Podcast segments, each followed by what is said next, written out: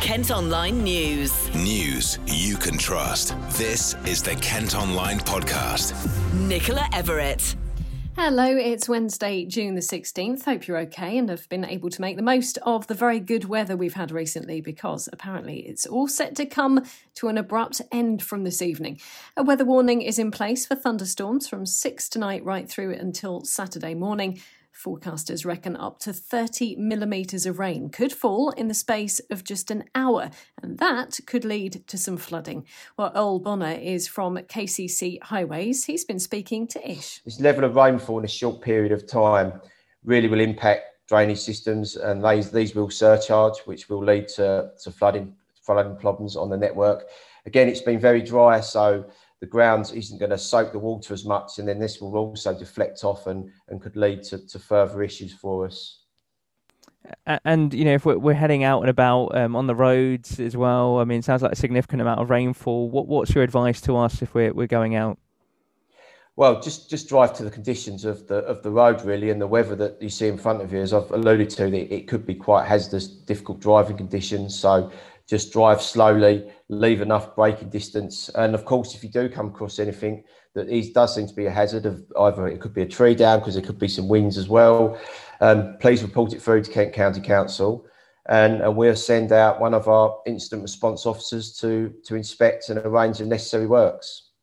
Um, we'll just get to that absolutely in terms of the response. Um, uh, uh, of course, you know there is that risk of flooding um, and to last for a few days as well. this rainfall.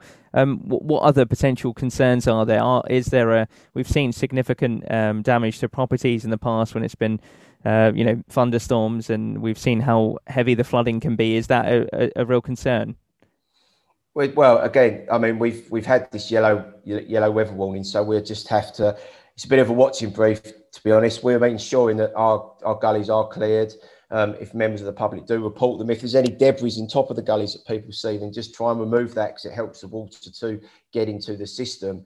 Um, it could be localized pockets, but unfortunately, if you're if we're seeing these, if if we get the level of water predicted in those short out like hour period, then unfortunately, there's not many systems that can cope with the volume of water falling in a short space of time.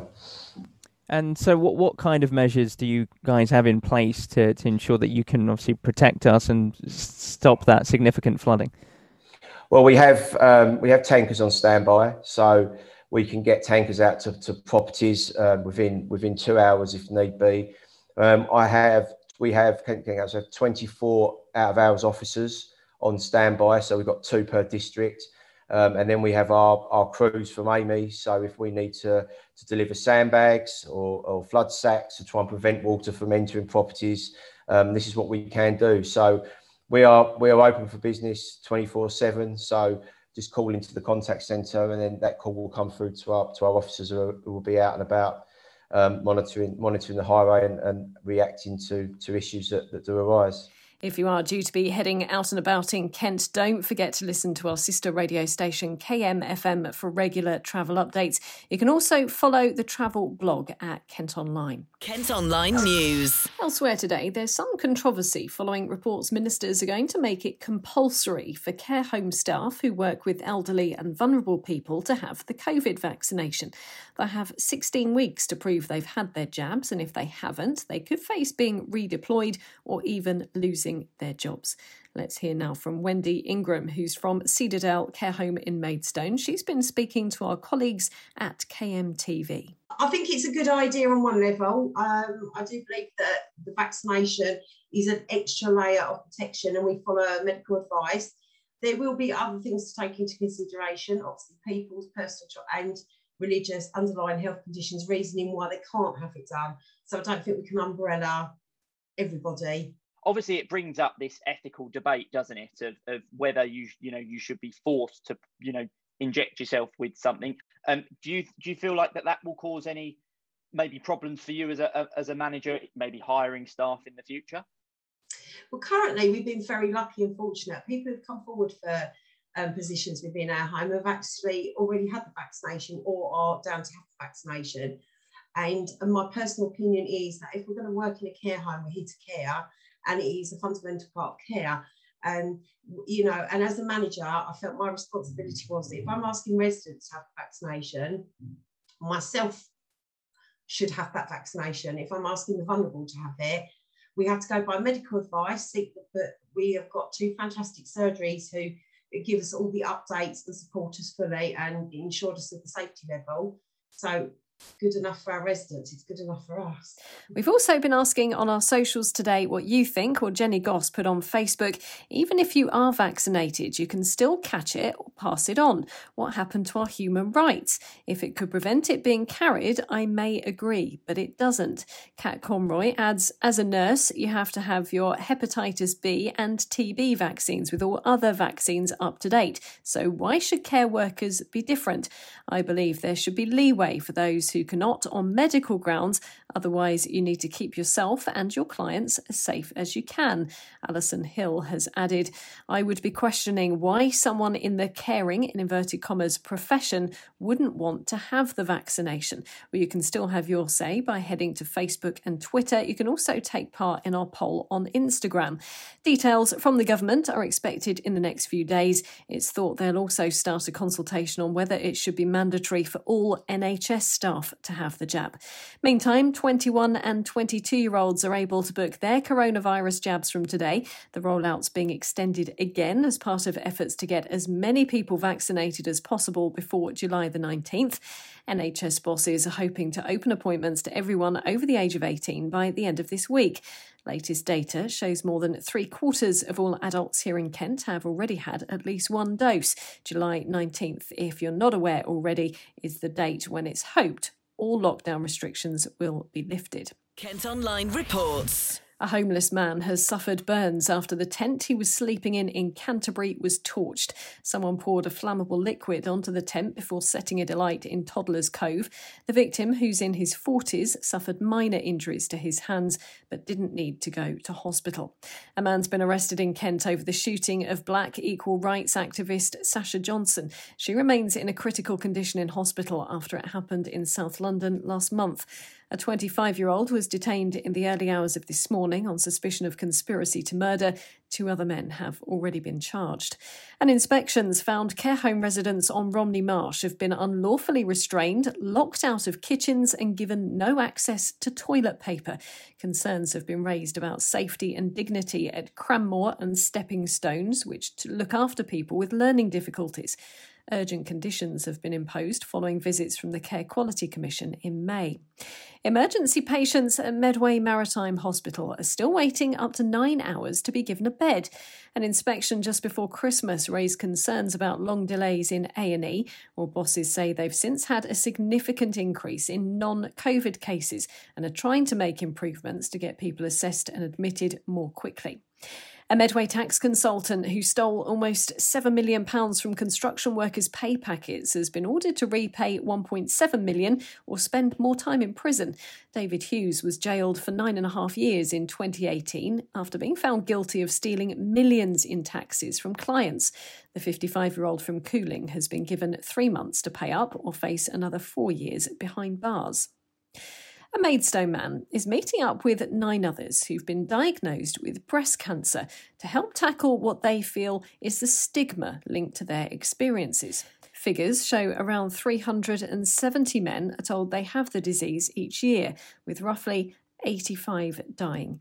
Stuart Weaver was diagnosed in 2005 when he was in his mid 30s. I think with my uh, personal friends, it's easy to talk about because I've um, done it many times before. But if it's sort of speaking to new people or people, uh, I don't know, for instance, maybe in the pub or something you've never met before, it can be sort of a, a funny thing to, to broach with somebody because some people still don't know that men get breast cancer. This is why it's vital to spread the word as much as possible. Um, all right, it's only sort of 370 to 400 men a year that uh, are diagnosed with breast cancer.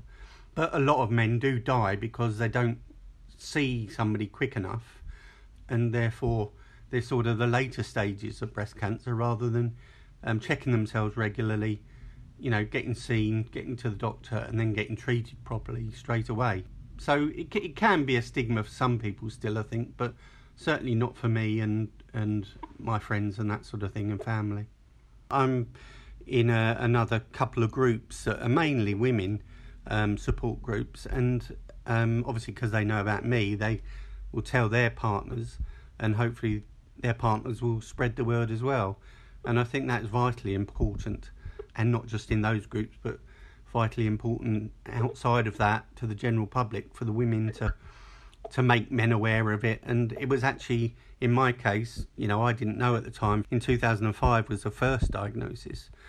Um, and Karen actually made me go to the doctor at the time. So that was, you know, a, a thing men, I think, have a problem or think they can tough it out and, and not go to the doctor straight away. And it, you need to, any problem, you need to get to the doctor straight away and, and get it sorted. I think it's um, important that the, you know, men realise that although you don't have as much um, you know breast tissue as women, um, some men can have a fair bit, and you know um, you still get the same sort of symptoms, and you know like inverted nipple and uh, little bumps on you know can be around the nipple, any discharge, reddening of skin, and dimpling and things like that. So um, the actual fact that you can get breast cancer is exactly the same, um, and the treatments are all exactly the same, obviously depending on the type of cancer that you've got.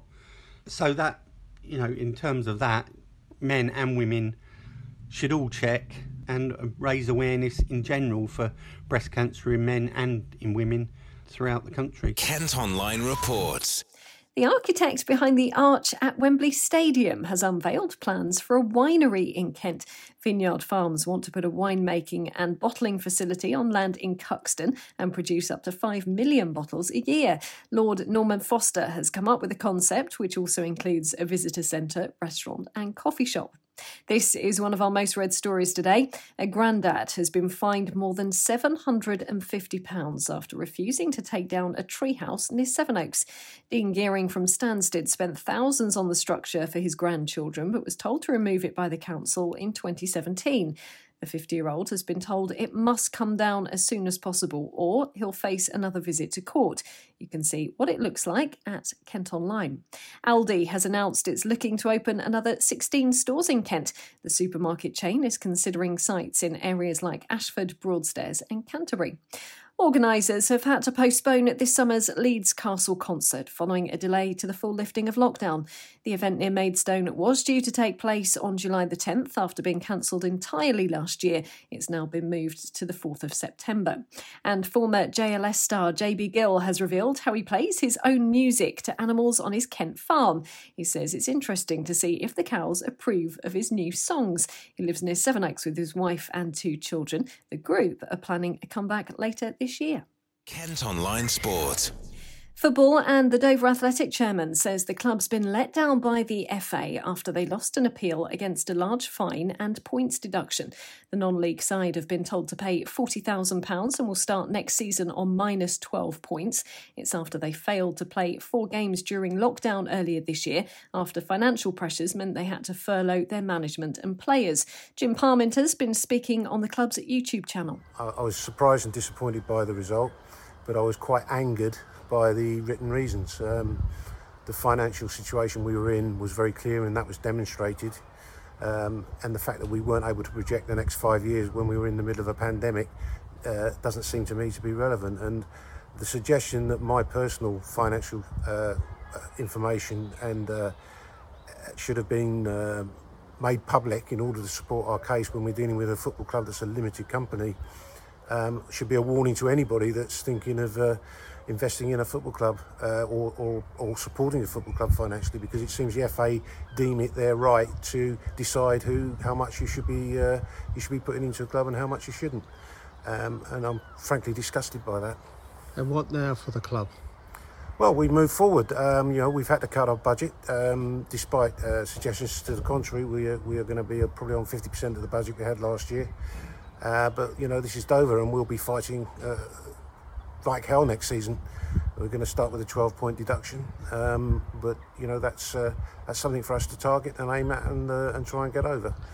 And now's the ideal time for, you know, the, the, the, town to get behind us, the region to get behind us and, and come out and support us. Yeah, I mean, I think it's commonly thought that we've been treated quite badly and unfairly, and I still hold that true. And as I say again, I think the football the football system has failed us.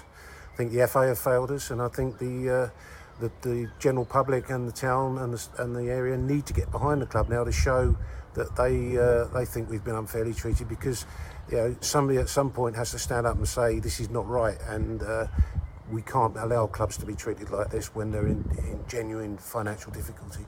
Staying with football, and former Gillingham skipper Max Ehmer has rejoined the club. The 29 year old defender is back at Priestfield just a year after leaving for Bristol Rovers, who've been relegated after finishing bottom of League One. Carl Dempsey will still be the Gills captain. Meantime, the Gillingham manager has been speaking to the Kent Online podcast about his hopes for the next season. With less than two months to go, Steve Evans says he's busy getting a squad together and wants eight or nine new additions. We hope to do some business this week we need to do some business this week, but we need to make sure that we do the right business. And um, it's been difficult. I think I've read that Karl Robinson's words last week saying how difficult it is for Oxford to compete. But that's a club that probably has three times the resources we have, if not four. So it tells you how difficult for us. But you know what it is? There's, there's good players out there just compared to others. But we were still the one team that come the end of the season no one wanted to play. So you can still build a team. You don't base it on finance. You base it on what your eyes tell you you know what you're feeling about them is, and, and, and putting a and putting a little uh, platoon together, if I can use that word, a little platoon of men together to go into battle, and, and, that's what we're trying to do. And in cricket, Kent have suffered their first T20 blast defeat of the season. They were beaten by 47 runs by Somerset last night after being set a victory target of 205. The Spitfires are back in action against Glamorgan in Cardiff this evening. We'll have details of the result on sister radio station KMFM tomorrow morning. Well, that's all for today. Thanks ever so much for listening. Don't forget to follow us on Facebook, Twitter, and Instagram. Plus, you can subscribe to the IM News app, which will give you access to all KM Group newspapers, just head to subsaver.co.uk. News you can trust. This is the Kent Online Podcast.